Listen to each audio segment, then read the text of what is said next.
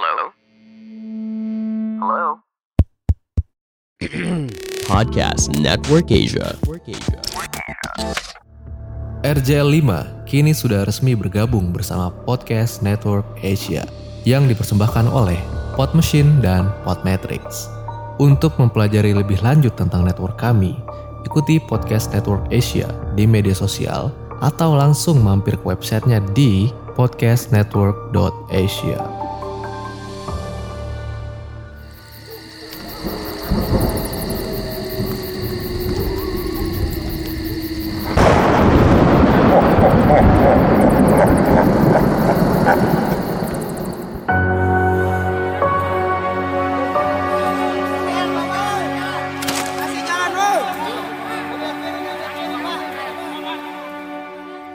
ada cowok yang tiba-tiba berdiri di depan flysheet itu dalam kondisi hujan. Dia ini pakai topi, terus Lah kan otomatis aku tanya, "Lo Mas golek sopo? Nyari siapa?" Dia ini langsung ngomong, "Mas, aku nyari sampean. Aku minta tolong ya, Mas. Nanti kalau sampean ketemu bapakku, tolong aku nyaluk sepuro. Maksudnya aku mintakan maaf." Loh, kan waktu itu bingung kan, tiba-tiba kok ada kata-kata seperti ini dia nggak kenal nggak apa.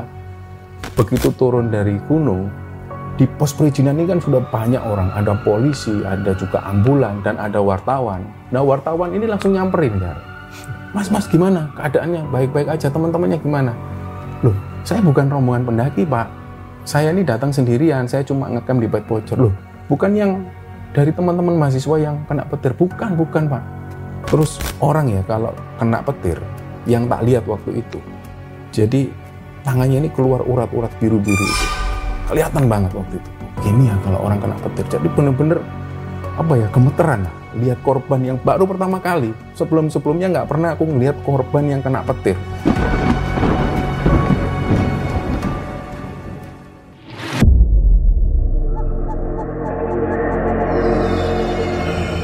Selamat datang di podcast Om Mamat, obrolan malam Jumat.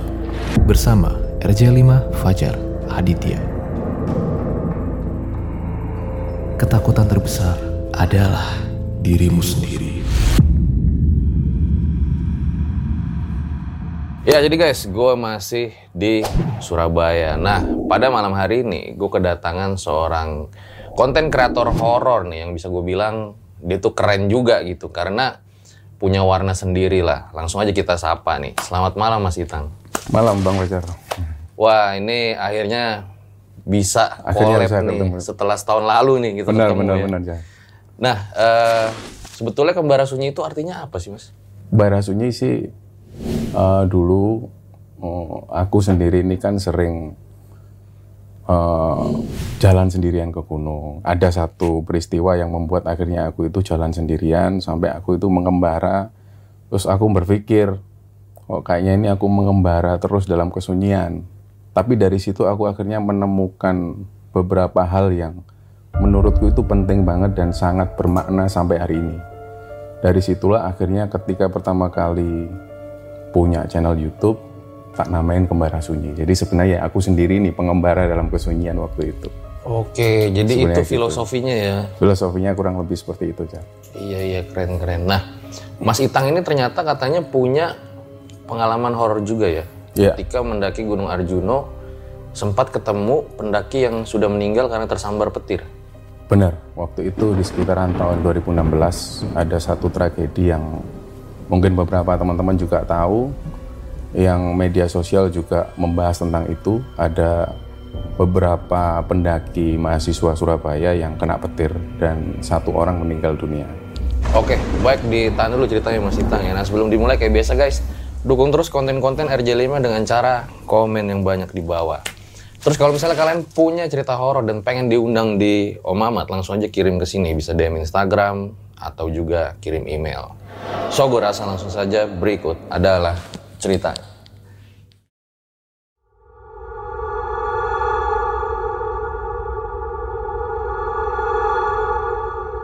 Ya, Mas Itang mulai diceritain awal mulanya kayak gimana? Oke, jadi gini Jar. Kejadian ini kan sebenarnya di tahun 2016. Tapi coba aku ceritakan di awal-awal kenapa sampai aku sering mengunjungi eh, pegunungan Arjuna Welirang. Jadi di tahun 2000-an itu awal mula aku senang mendaki. Dan karena ayahku sendiri adalah seorang pendaki, jadi di tahun 2000 itu karena dari Surabaya menuju ke pos perizinan di Arjuna Welirang itu kan dekat. Jadi sekitar perjalanan satu jam lebih lah. Nah karena waktu itu ayahku ini suka naik gunung dan beliau tahu betul tentang keadaan gunung di Arjuna Welirang. Jadi waktu pertama kali beliau tahu bahwa aku senang dunia pendakian, beliau ini nganter. Ayahku sendiri yang nganter naik mobil ke sana. Jadi beliau yang menjelaskan hati-hati bahwa di gunung itu seperti ini, ini, ini. Dan ada cerita sendiri memang beliau pernah punya satu tragedi yang menyebabkan satu temannya meninggal di Gunung Arjuna.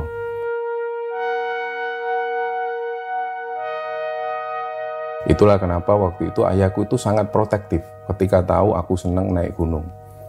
Jadi selama mulai tahun 2000 sampai di sekitaran tahun 2006 ini setiap kali aku naik gunung terutama ke daerah-daerah yang dekat ini selalu diantar sama ayahku sama teman-temanku juga naik mobil.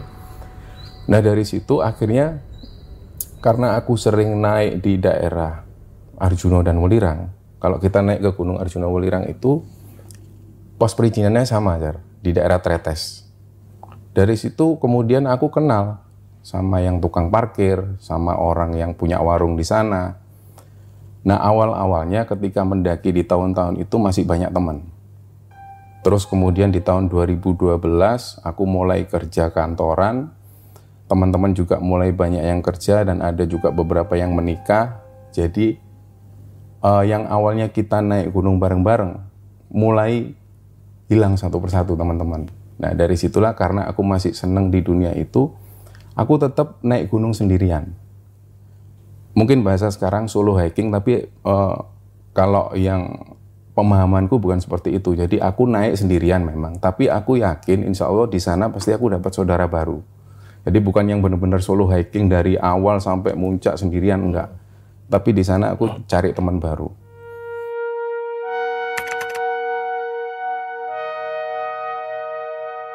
Waktu itu di tahun 2016, hari Senin aku kerja kayak biasa, ngadep komputer, terus tiba-tiba aku itu nggak tahu ya, ada kepinginan atau keinginan untuk naik gunung. Waktu itu ada tiga buku yang belum tak baca, dan rencana aku pengen baca di gunung.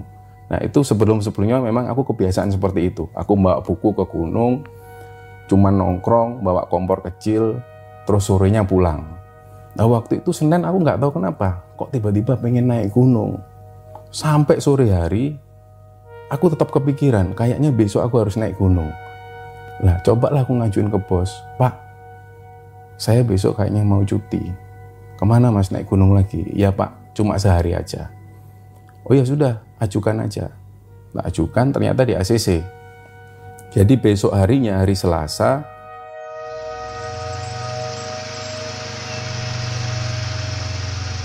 Dan pas aku berangkat hari Selasa pagi, aku naik motor, bawa tas kecil depek biasa, di situ isinya kompor kecil, terus ada dua min instan, terus satu botol air mineral, terus waktu itu nggak bawa tenda tapi flysheet, tahu ya, hmm. flysheet yang cuma uh, dilebarkan gitu, aku bawa dan bawa bukuku itu tadi. Nah berangkatlah Singkat cerita sampai teretes pos pendakian itu sekitar jam 10 setengah 11 lah. Di situ aku parkir motor karena mungkin hari ini hari aktif, hari itu hari aktif, jadi nggak seberapa rame. Nah karena aku sudah kenal sama penjaga pos di sana, aku cuma bilang, mau ke mana? Tang, mau naik atau gimana? Enggak, cuma ke pet bocor aja. Nah pet bocor ini adalah pos satu ketika kita naik menuju ke Gunung Welirang maupun Arjuna. Selalu ketemu pospet bocor itu kalau kita via tretes ya. Jadi rencananya cuma pos satu doang. Pos satu doang. Nah, di sekitar wilayah situ, di sekitar pospet bocor itu memang ada beberapa tempat yang menarik. Jadi kalau kita naik di pet bocor itu kita bisa turun, nggak jauh dari sana ada bumi perkemahan yang namanya kakek budo. Terus nggak jauh dari sana kita bisa naik lagi nanti kita akan ketemu air terjun alap-alap. Nah di sana pemandangannya bagus ya. Jadi waktu itu rencana aku cuma baca buku di sana sampai sore hari pulang lah. Gitu. Jadi begitu sampai di bed bocor, ada satu warung di bed bocor yang aku sudah kenal semua sama pemilik warungnya. Biasa kita memanggil dengan panggilan emak atau ibu lah kalau bahasa Indonesia-nya ibu. Emak ini sudah ada di sana sekitar tahun 2000-an warungnya ini. Jadi kita naik ke sana pasti ada warung itu di bed bocor. Begitu di sana seperti biasa aku pesan kopi, nyapa emak. Gimana emak ada anak-anak enggak? Anak-anak ini yang dimaksud adalah pendaki-pendaki yang biasanya ngumpul di sana. Biasanya nongkrong di warungnya emak itu dan emak ini juga kenal. Jadi aku nongkrong di sana, aku tanya, ono arek-arek enggak mak?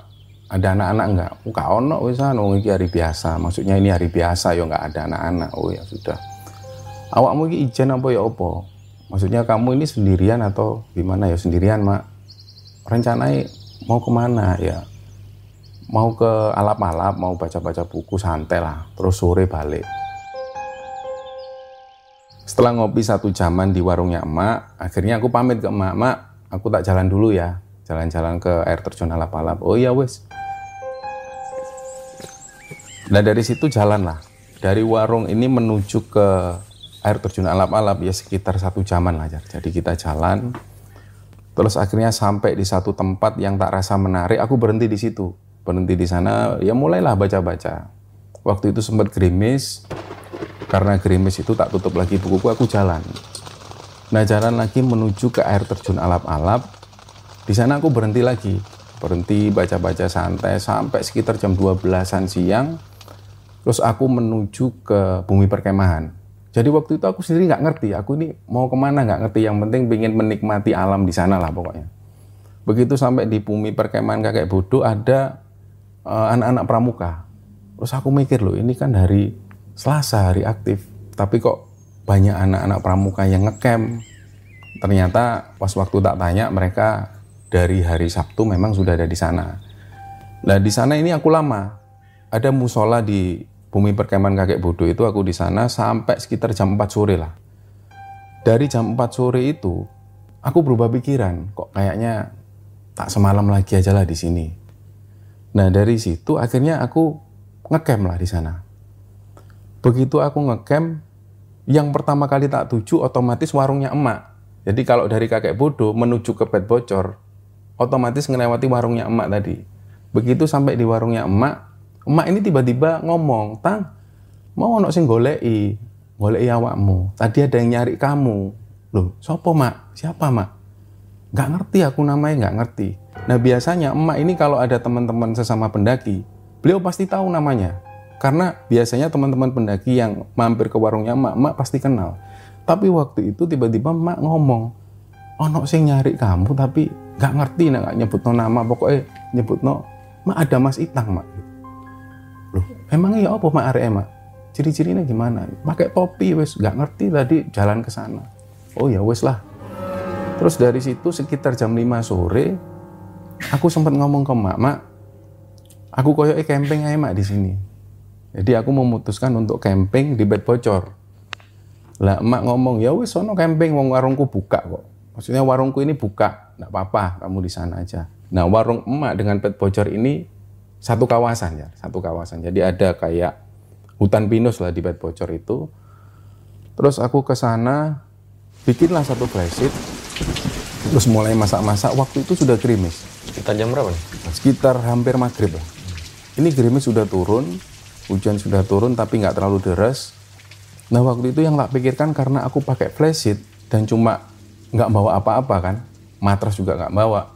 Jadi aku pikir wah ini cara tidurnya gimana? Tapi karena waktu itu sudah terlanjur hujan dan aku males pulang ya wes lah apa adanya aja lah. Jadi aku cuma pakai sarungku waktu itu sarung ini tak gelar nanti untuk aku tidur di situ terus mulailah aku bikin kopi nah sekitar mau isak jadi suasana sudah mulai gelap hujan masih turun rintik-rintik posisiku ada di dalam flysheet. Nah tiba-tiba aku dengar ada suara langkah kaki. Kan kalau ada daun-daun kan pasti denger ya krek krek gitu. Terus aku berhenti, aku diem. Mas, sopo itu? Nah belum aku ngomong seperti itu ternyata sudah ada cowok.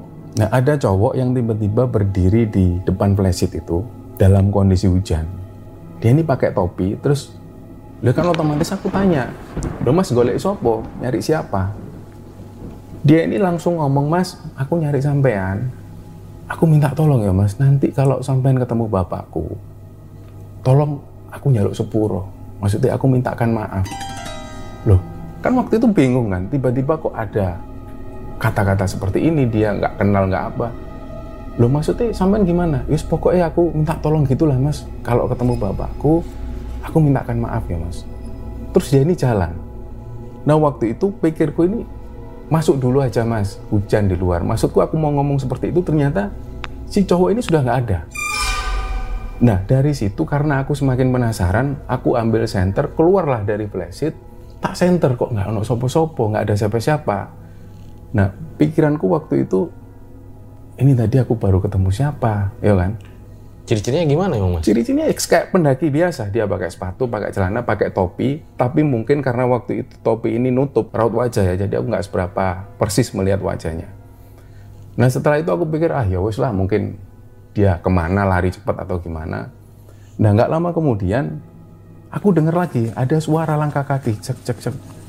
Terus aku keluar lagi tak center, ternyata ya nggak ada siapa-siapa. Nah karena aku penasaran, aku keluarlah ke emak, ke warungnya emak. Begitu aku jalan ke warungnya emak, aku tanya emak, tadi ada anak nggak ke sini datang, terus menuju ke tendaku sana ke flashitku. Nggak ono itu, nggak ono kok, nggak ada. Jadi emak ini memastikan bahwa memang nggak ada orang. Nah, terus aku kan semakin bingung. Ya wes lama kalau gitu, aku tak balik aja ke tenda.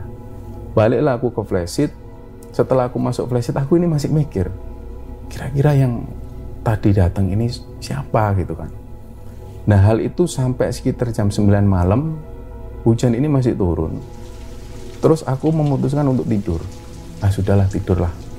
Ya namanya kita cuma sendirian di sana. Aku ini sendirian dan gak ada sama sekali orang di sana. Cuma aku tok di situ. Terus aku memutuskan tidur. Nah waktu itu mungkin karena kecapean. Jadi kayak seolah-olah aku itu tidur cuma dua jam lah tiba-tiba dengar adzan subuh karena dekat sama perkotaan kan. Kalau ada adzan subuh masih dengar.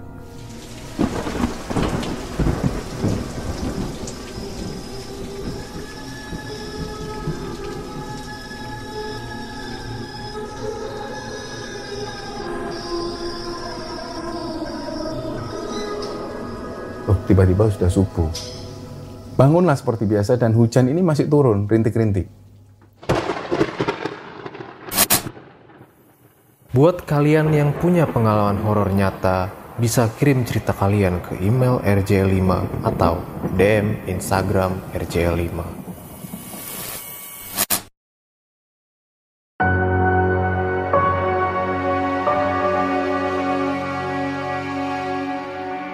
Setelah aku bangun, tiba-tiba ada suara langkah kaki sekitar lebih dari tiga orang lah. Lah langsunglah aku keluar karena dari semalam itu aku penasaran ada cowok yang datang secara misterius. Aku keluar. Ternyata tiga orang ini orang dari ini BBBD, Badan Penanggulangan Bencana Daerah. Beliau datang awalnya aku nggak tahu bahwa beliau-beliau ini dari BBBD. Beliau datang pakai pakaian biasa terus tak tanya ada apa ya Pak? Mas sudah lama nggak camping di sini? Baru semalam Pak. Oh, gini Mas, saya ini kami ini dari BPBD, Badan Penanggulangan Bencana Daerah. Ada apa ya Pak? Kan aku langsung otomatis kaget karena dari Badan Penanggulangan Bencana ada longsor atau apa? Enggak Mas, jadi ada beberapa mahasiswa dari Surabaya yang kena petir. Ini masih berusaha kami evakuasi dan nunggu tim SAR. Di mana Pak kejadiannya? Kayaknya di puncak Mas, baru turun dari puncak. Oh ya sudah, baiknya masih langsung berkemas-kemas aja lah. Karena habis ini nanti banyak tim SAR yang datang, areal ini disterilkan, dan nanti pencarian akan dimulai, evakuasi akan dimulai. Oh ya sudah Pak, saya berkemas-kemas dulu. Nah sampai sekitar jam 6, matahari sudah terbit, tak packing semua, aku langsung menuju ke warungnya emak. Ternyata di warung emak ini banyak banget orang sudah banyak warga penduduk yang naik, ada juga tim SAR yang juga sudah datang termasuk beberapa orang-orang dari BBBD ini yang datang ke sana. Karena aku penasaran, aku tanya, Pak, yang jadi korban kena petir itu dari mana tadi? Dari Surabaya, Mas, mahasiswa Surabaya. Oh, Terus sekarang gimana? Ya ini masih berusaha kita evakuasi, nunggu tim SAR. Akhirnya nongkrong lah di sana, sampai sekitar jam 9 kalau nggak salah itu, ada beberapa teman-teman dari Mapala yang ikut uh, rescue. Dari situ karena aku nggak punya kepentingan apa pun, aku juga nggak ikut nge-rescue, pamit lah aku sama bapak-bapak ini, aku turun. Waktu itu kalau nggak salah sekitar jam 11-an siang lah. Begitu turun, karena mungkin waktu itu aku ini kayak dandanan kayak pendaki. Begitu turun dari gunung, di pos perizinan ini kan sudah banyak orang. Ada polisi, ada juga ambulan, dan ada wartawan. Nah wartawan ini langsung nyamperin. Ya. Mas, mas gimana keadaannya? Baik-baik aja, teman-temannya gimana? Loh, saya bukan rombongan pendaki, Pak. Saya ini datang sendirian, saya cuma ngecamp di Bait Pocer. Loh, bukan yang dari teman-teman mahasiswa yang kena petir. Bukan, bukan, Pak. Oh ya sudah, ya sudah. Lah aku di sana nongkrong di warung.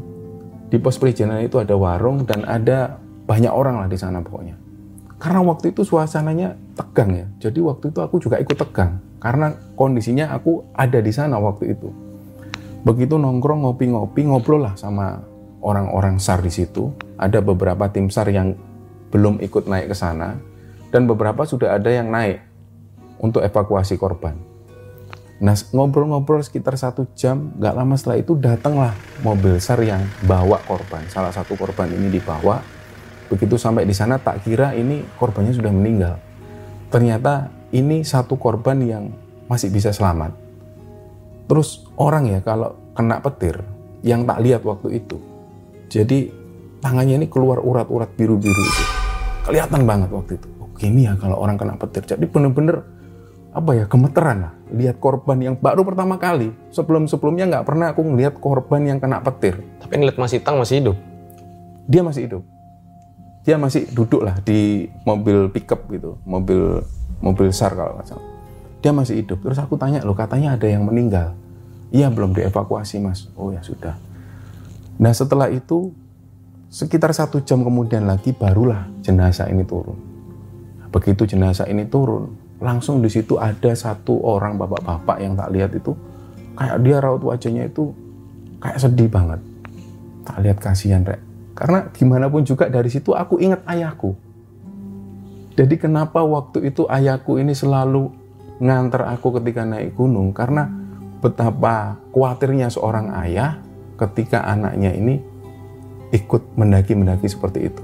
Beliau tahu betul resikonya seperti apa. Dan waktu itu aku melihat sosok bapak-bapak ini kayak mikirkan ayahku. Tiba-tiba aku ingat ayahku, ya Allah kasihan banget ya ayahnya ini kasihan banget. Dia pasti terpukul banget. Nah tiba-tiba waktu aku ngeliat raut wajah si bapak-bapak ini yang dengan raut wajah sedih, tiba-tiba aku ingat semalam anak yang datengin aku. Yang mas kalau ketemu bapakku, tolong aku mintakan maaf. Di situ langsung astagfirullahaladzim. Masa iya ini yang nemuin aku ini sosok korban? Nah di satu sisi lain aku itu masih nggak seberapa percaya dengan hal, hal seperti itu. Terus terang aku waktu itu masih nggak terlalu percaya ya masa ada orang yang meninggal datang terus dia nitip pesan aku nggak seberapa percaya. Jadi aku cuma diam. Tapi begitu ngelihat wajah bapak-bapak ini kasihan, terus kok kayaknya benar-benar ini mungkin bapaknya korban. Nah aku tanya lah, di warung itu ada tiga orang anak-anak muda yang dia ini pakai seragam dia pakai seragam baju ini universitas universitas di Surabaya yang di mana korban ini juga kuliah di tempat itu di kampus yang sama terus aku tanya loh yang meninggal ini anak kampusmu oh iya mas satu angkatan sama aku jadi mereka sengaja datang ke sana untuk ikut menyambut jenazah lah yang meninggal berapa orang mas? Satu orang yang meninggal. Beberapa yang lainnya dua atau berapa itu luka-luka kayak seperti yang tak katakan tadi. Terus aku bilang, itu yang pakai baju nggak tahu aku lupa waktu itu bapak-bapak ini pakai baju merah atau apa. Aku nunjuk itu yang bapak-bapak pakai baju merah itu bapaknya korban. Oh iya mas, ya itu mas bapaknya korban. Nah nggak tahu tiba-tiba ada dorongan itu yang datengin itu kayaknya si korban kemarin dan itu bapaknya. Nah tiba-tiba aku tuh berpikiran seperti itu. Ya Allah, astagfirullahaladzim masa iya yang datengin aku ini korban yang meninggal waktu itu nah terus aku ini coba menerobos barikade. Ada polisi-polisi pak pak saya mau ketemu bapaknya korban. Lo sampean siapa? Kata beberapa pihak berwajib itu, nggak bisa mas, ini soalnya kondisinya lagi hujan, nggak bisa. Kecuali keluarga boleh. Nah pak, saya mau ngomong sesuatu. Udah mas, jangan dulu mas, ini masih ribet mas, masih ribet. Akhirnya nggak bisa lah, aku balik ke warung, terus aku ngomong lagi sama si teman-teman yang pakai seragam tadi, seragam baju olahraga itu. Aku tanya, bisa nggak aku nitip sesuatu? Kamu kenal nggak sama bapaknya korban? Kenal sih mas. Aku minta tolong titip, tolong sampaikan ke bapaknya. Kalau si korban ini nitip untuk minta maaf ke sang bapak. Lah si tiga orang anak ini kaget ya loh. Maksudnya gimana mas? Sampai ini ketemu sama korban kapan? Wis aku nggak bisa jelasin ke kamu. Yang jelas aku ini punya satu keyakinan. Kalau korban ini semalam datengin aku. Dan dia nitip untuk minta maaf. Nah tiba-tiba aku ngomong seperti itu. Oh ya mas.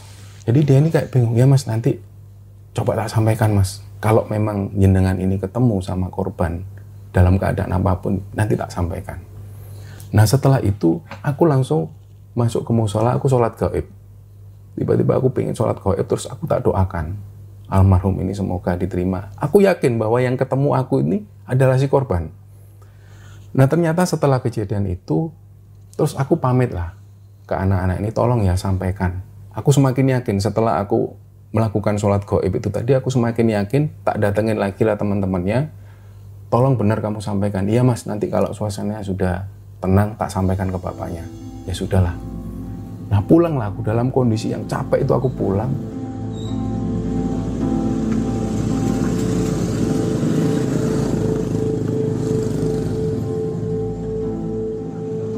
begitu sampai rumah aku mandi-mandi terus langsung tidur nah dalam tidurku itu tiba-tiba aku ini mimpi mimpi itu kayak di satu ruangan yang ruangan ini nggak jelas itu ruangan apa Terus tiba-tiba ada satu orang anak ini yang berdiri, yang pakai topi ini, yang menurutku itu korban. Dia pakai topi, pakai tas dan pakai sepatu persis seperti yang dia datengin aku semalam. Terus dia ini lambaikan tangan.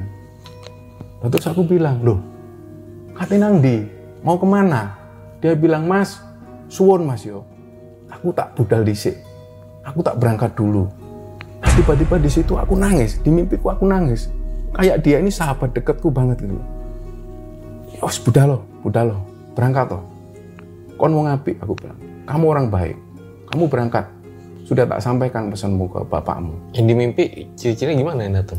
Sama persis, dia top, pakai topi, dia pakai baju kemeja seperti itu, pakai celana dan pakai tas. Persis waktu dia datengin aku di tenda itu. Begitu aku ngomong seperti itu, ya kamu berangkat, kamu orang baik lah. Nah setelah itu dia pergi.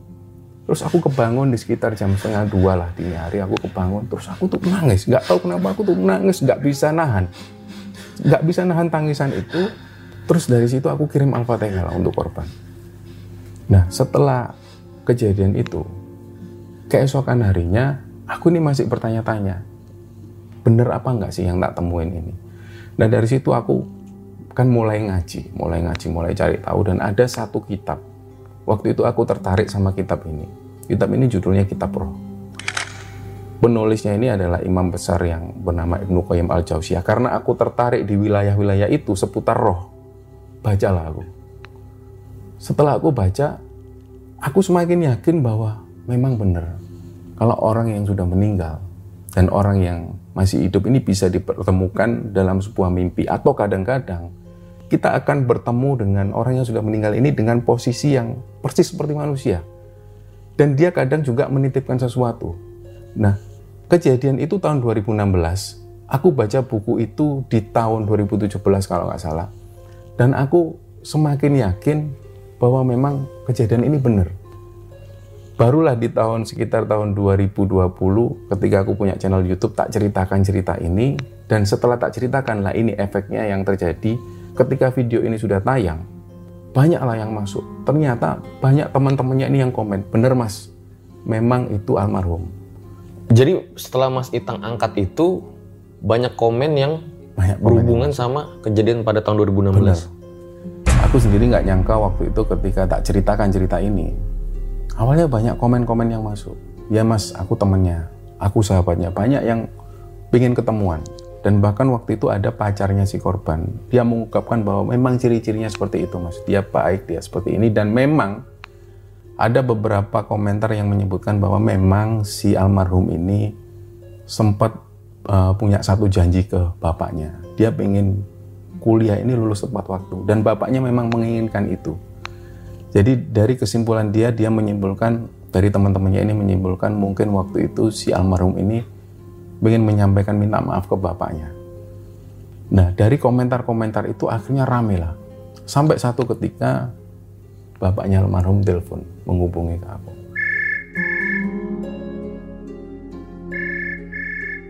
Beliau mengungkapkan terima kasih dan Mas Itang kalau ada waktu berkenal mainlah ke Bojonegoro. Ini kakaknya almarhum mau menikah. Kami kepingin ketemu sama Mas Itang. Dan waktu itu seorang ayah ketika bapaknya ngomong seperti itu aku tiba-tiba ingat ayahku. Karena ayahku sendiri sudah meninggal. Jadi waktu itu aku bisa merasakan betul gimana seorang ayah yang kehilangan anaknya dengan kondisi yang seperti itu. Dan ketika ayahnya ini ayahnya si almarhum mengundang kami untuk main ke sana rumahnya di Bojonegoro waktu itu dengan berbagai sebab karena waktu itu ayahku lagi sakit keras kami nggak bisa datang ke sana untuk mengunjungi pernikahan kakaknya si almarhum. Jadi memang ayahnya sendiri yang menghubungi secara langsung kepada kami untuk mengundang kami ke sana. Jadi beliau itu sangat benar-benar uh, apa ya menangkap pesan itu betul. Memang seperti itulah almarhum banyak diceritakan. Bahkan tetangga-tetangganya juga komen di video itu. Nah inilah yang membuat pada akhirnya ternyata dari sini uh, mau memberi pelajaran ke aku sendiri bahwa yang awalnya aku itu agak nggak nggak percaya lah seperti itu ternyata ketika kita mempelajari agama secara benar memang para ulama-ulama lebih dulu ini memang pernah membahas sisi-sisi tentang roh sisi-sisi yang tentang kita itu sendiri bahkan nggak punya uh, pengetahuan tentang itu. Dan ulama-ulama dulu sudah membahas tentang ini dari situ aku semakin yakin bahwa ternyata hal-hal semacam itu memang ada Nah cerita itulah yang kejadiannya di tahun 2016, tapi sampai hari ini masih berkesan. Bahkan beberapa hari sebelum take dengan RCL ini, aku sempat nonton lagi video itu. Dan aku nangis lagi. Apalagi ketika melihat komen-komen di sana yang betapa teman-temannya itu juga berkomentar tentang sisi almarhum seperti apa. Dari situ awalnya yang aku ini nggak tahu siapa almarhum ini, dan kenapa bisa dipertemukan? Dan pertanyaan besarnya kenapa waktu itu hari Senin aku tiba-tiba pengen cuti? Kenapa kok ada ketertarikan untuk ke sana? Nah inilah yang bikin aku itu masih tanda tanya besar. Kok bisa sampai aku itu dipertemukan dengan cara seperti itu? Itu sih cara berarti setelah itu uh, terakhir di mimpi itu ya? Terakhir ketemu di mimpi dan dia cuma bilang sambil melambaikan tangan dia cuma bilang suwun tapi jaraknya agak jauh. Suwun itu dalam bahasa Jawa terima kasih. Suwun, iya, podo-podo. Dan dia pamit, aku tak budal sih ya mas. Aku tak berangkat dulu. Iya budalo. Jadi kayak aku itu ngelepas teman baik. Teman baik banget. Sampai aku tuh nangis. Iya budalo, budalo. Kon mau ngapik kok, insya Allah budalo. Berangkat toh, berangkat toh. Nah itulah yang akhirnya ketika bangun dari tidur, ikut nangis. Tiba-tiba bros gitu. Itulah yang waktu itu Mas Itang uh, bapaknya almarhum ini nelpon ngobrolin apa? Nah jangan dijawab dulu nanti bakal kita bahas di closing.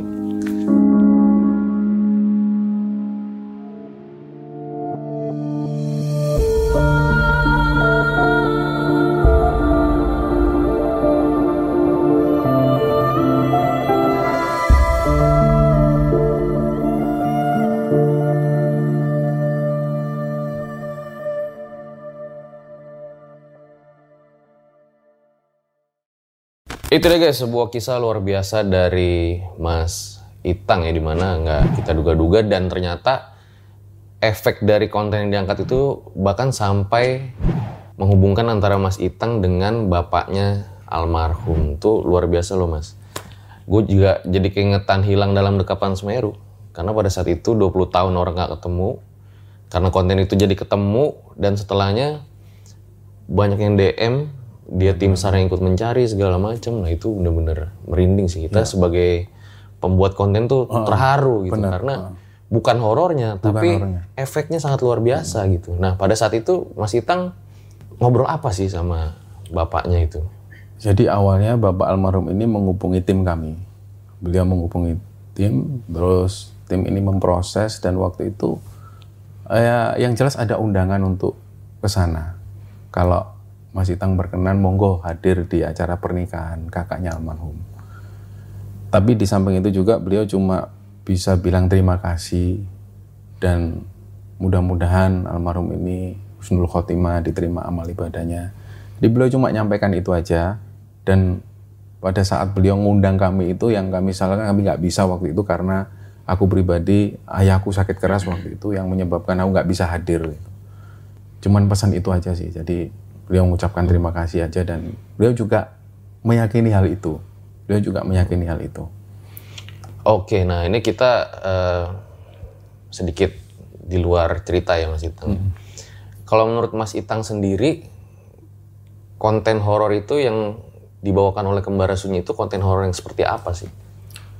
cerita di Kembara Sunyi itu eh, cerita yang dari masyarakat, dari teman-teman kembara yang belia eh, mereka ingin menceritakan cerita pribadinya atau cerita yang pernah dialami. Dari sinilah kadang-kadang cerita di Kembara Sunyi itu banyak yang minta namanya disamarkan. Karena kadang-kadang ada ternyata budenya sendiri yang nyantet ibunya. Ada sendiri juga ternyata istrinya sendiri yang nyantet suami yang numbalkan anaknya. Jadi kebanyakan adalah cerita real yang terjadi di masyarakat dan umumnya mereka itu eh, lebih senang bercerita di Kembara Sunyi karena merasa privasinya ini aman. Karena kalau mereka jadi narasumber belum tentu seaman itu. Mungkin wajahnya nggak bisa di blur atau mungkin nama-nama yang ini nggak bisa disamarkan. Lebih kepada itu sih. Banyak cerita-cerita yang ternyata di zaman yang seperti ini, yang modern seperti ini masih banyak orang-orang ini yang memakai santet atau bahkan yang menggunakan cara-cara yang kalau yang sekarang kita pikir sudah agak nggak masuk akal, tapi memang terjadi. Masih banyak yang seperti itu. Lebih ke arah sana sih, Car. Tapi tadi gue dengar lu sempet nggak percaya hal kayak gini ya? Ya. Kenapa tuh? Dulu awal aku nggak percaya karena dari kecil eh, aku itu pernah punya satu kejadian. Jadi di rumahku, di depan rumahku persis ada langgar lawas, langgar jadul lah. Langgar tuh? Langgar itu musola. Kalau di bahasa-bahasa Jawa Timuran itu langgar itu artinya masjid yang nggak terlalu besar. Dan langgar ini dimiliki oleh satu orang. Jadi beliau memakafkan tanahnya untuk dibangun sebuah tempat ibadah. Jadi kunci itu dibawa si pemilik ini. Satu saat aku main bola, tiba-tiba ada orang adan. Dengar ada yang adan di dalam langgar itu. Padahal posisi langgar ini atau musola ini masih terkunci. Nah inilah pertama kali kontak pertamaku dengan sosok yang bisa dikatakan jin. Waktu itu jin muslim, malamnya aku sakit. Jadi waktu itu ayahku cuma bilang, ya Mar Said datang. Mar Said ini adalah sosok jin muslim ini tadi. Dia datang, ngintip, ngajak main. Waktu aku nggak mau, nggak nggak. Jadi aku sudah tahu namanya karena dia mengenalkan diri dan wajahnya nggak seperti manusia pada umumnya. Waktu itu karena mungkin aku masih anak-anak, jadi tak anggap ini temanku tapi wajahnya aneh. Gitu. Mainlah kami, terus tiba-tiba pada satu ketika aku itu ngerasa awalnya ini teman-temanku. Nah, di kemudian hari aku berpikir kayaknya enggak deh, enggak ada yang seperti itu. Itu cuma halusinasiku, imajinasiku. Nah, dari situ ketika perjalanan-perjalanan waktu sampai aku dewasa, ketika ada hal-hal yang semacam itu selalu tak logikakan. Misalnya ada benda jatuh berat, ah kena angin lah, ah kena inilah. Jadi selalu eh, tak tabrakan dengan hal-hal yang logis. Aku nggak mau berpikiran bahwa itu hal gaib nggak, karena aku nggak pernah secara langsung ketemu sosok yang jerk menakutkan seperti itu nggak pernah. Tapi beberapa titik memang aku ketemu. Nah dari situ aku ini masih agak bingung dan aku lebih memilih nggak percayalah. Sampai pada akhirnya yang menarik ya tentang roh itu tadi orang yang sudah meninggal apakah bisa ketemu dengan kita? Sampai pada akhirnya Di aku- situ titik balik. di situ titik baliknya. Oke oke. Tapi pernah nggak sih kayak bikin konten gitu bosan juga nih lama-lama bikin konten gitu. Jenuh juga nih kayaknya. Ya ada lah Jar. Ada juga ya. Gimana dengan Mas Fajar sendiri? gitu ya. Nah mungkin terakhir Mas Itang nih. Kalau menurut Mas Itang konten horor yang asik yang baik tuh gimana sih? Kalau dari kami, mohon maaf ya, dari eh, ketika menceritakan tentang horor itu, aku selalu bilang ke tim bahwa bedanya tipis antara horor dan juga eh, penggeseran akidah. Artinya kalau kamu percaya betul kita percaya dengan horor atau gaib, oke. Tapi di satu sisi lain jangan sampai kita ini percaya dengan hal gaib, tapi kita akhirnya ngikuti apa yang ada. Misalnya kita takut ketika naik gunung. Takut oke wajar sebagai manusia, tapi jangan sampai ketakutan itu membuat kita akhirnya sampai di bawah mereka. Nah ini yang aku batasi di sana karena sudah jelas bahwa derajat kita lebih tinggi.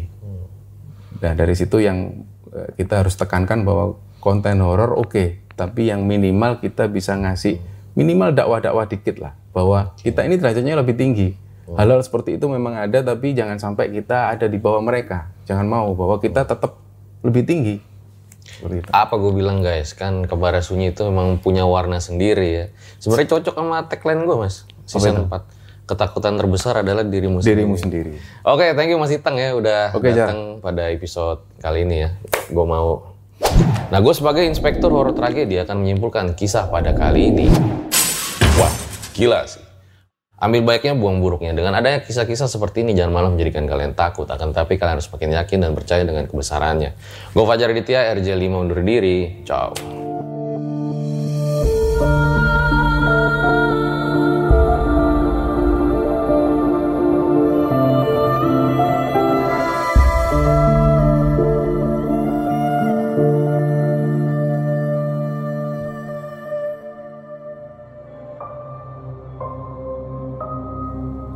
Dan opini yang disampaikan oleh kreator podcast, host, dan tamu tidak mencerminkan kebijakan resmi dan bagian dari podcast Network Asia. Setiap konten yang disampaikan mereka di dalam podcast adalah opini mereka sendiri dan tidak bermaksud untuk merugikan agama, grup etnik, perkumpulan, organisasi, perusahaan, perorangan, atau siapa pun dan apa pun.